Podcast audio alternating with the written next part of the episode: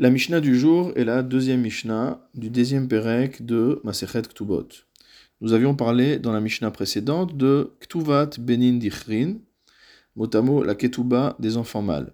Il s'agit d'un Tnaï Beddin, d'une condition imposée systématiquement par le Beddin, qu'elle soit écrite ou non écrite, et selon laquelle, dans le cas où une femme décède du vivant de son mari, lorsque le mari décédera ensuite, les enfants mâles de cette femme pourront réclamer le montant de la ketouba de leur mère en héritage. C'est-à-dire que ce montant sera versé en parallèle des autres calculs d'héritage qui seront faits, ou avant même les autres calculs d'héritage qui seront faits. Nous avions vu dans la Mishnah précédente que la Ktuvad Benin que cet héritage est bien quelque chose que les yetomim, que les orphelins ont le droit de toucher au titre de l'héritage, et qu'il ne s'agit pas d'un chov, il ne s'agit pas d'une dette du père vis-à-vis d'eux, ce pourquoi, comme nous l'avions enseigné, il faudra d'abord rembourser les dettes avant de pouvoir distribuer la ketubat benin dichrin. Notre Mishnah nous enseigne maintenant nasui shetenashim, que si un homme était marié avec deux femmes, vametu et que ces deux femmes sont mortes, donc de son vivant. Ve'acharkar methu, et que lui est mort après les deux. Vitomim et Vakshim ketubat iman, naturellement, les deux groupes d'orphelins, les enfants mâles nés de la première femme d'un côté, les enfants mâles nés de la deuxième femme de l'autre côté, réclament tous deux la ketuba de leur mère respective. Ve'en sham ela shte ketubot. Or voici que dans ce qu'a laissé le père, il n'y a que de quoi payer les deux ketubot au centime près.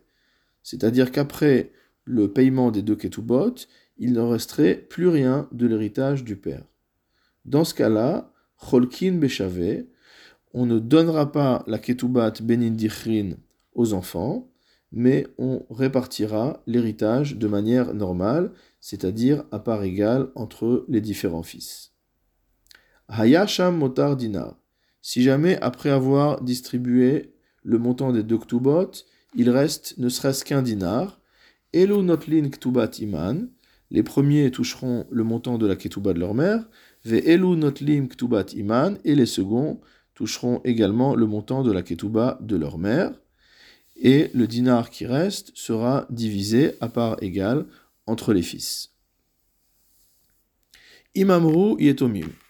Si maintenant on est dans un cas où il ne reste pas de dinar, dans un cas où le montant de l'héritage du père est égal à la somme des deux ketubot, et qu'il y a un groupe de yetomim qui vient et qui dit Anachnu ma'alim al nirse avinu yater dinar.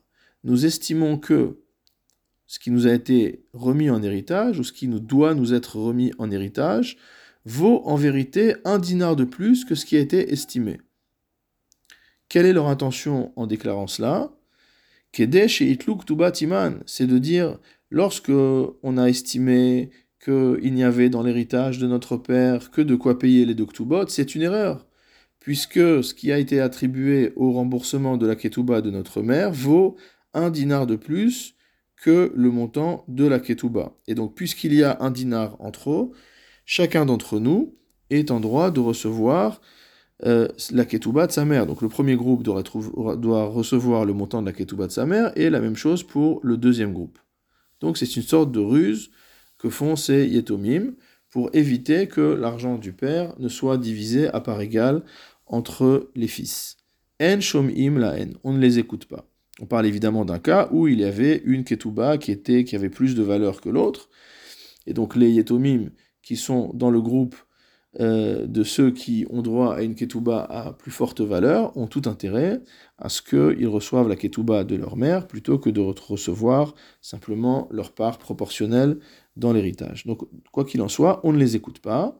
Et là, Shamin est un echassim beveddin, mais on fait faire estimer les biens du père par le beddin, c'est-à-dire qu'on va aller chercher une estimation objective de ces biens.